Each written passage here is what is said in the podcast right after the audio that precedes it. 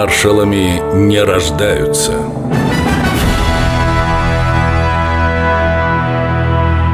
Константин Рокоссовский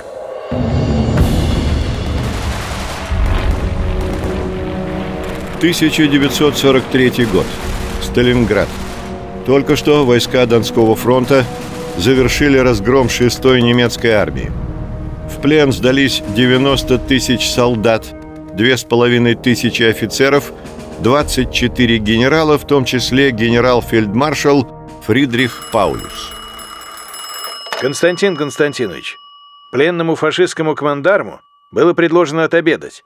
Но Паулюс заявил, что не сядет за стол до тех пор, пока не появится в комнате советский командарм. Это звонил командующий 64-й армией Михаил Шумилов.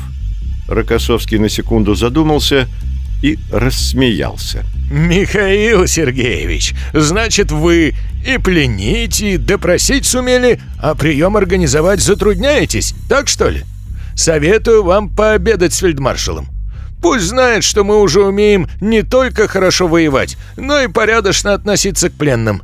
Только долго не засиживайтесь и поскорее отправляйте Паулюса в штаб фронта». Возникла неловкая пауза. Генерал-полковник Шумилов не ответил, как подобает подчиненному «слушаюсь» и не положил трубку. Рокоссовский решил уточнить. «Михаил Сергеевич, какие-то проблемы?» «Так, э, Константин Константинович, по русскому обычаю, на таком обеде положено пропустить по рюмочке». «Коли положено, надо налить». Если Паулюс пожелает произнести тост, не запрещайте, а вот в протокол допроса заносить это не следует. В этом был весь Рокоссовский. Он умел предугадывать действия противника. Как потом доложили за обедом, Паулюс действительно произнес тост, и не один, а сразу два.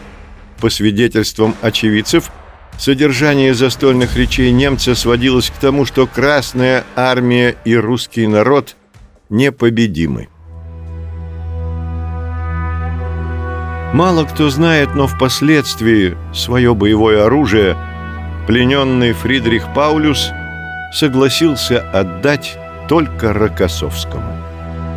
Враг, развязавший войну, в полной мере ощутил на себе силу наших ударов. Когда в начале 41-го Красной Армии пришлось отступать, мы понимали, что наши неудачи в значительной степени объяснялись внезапностью вероломного нападения. Мы знали, что эти неудачи временные, и ни на минуту не теряли веры в победу.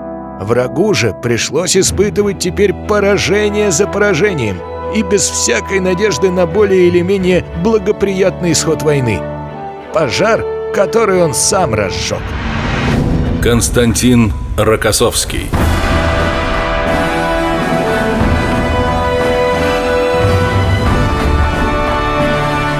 Маршалами не рождаются –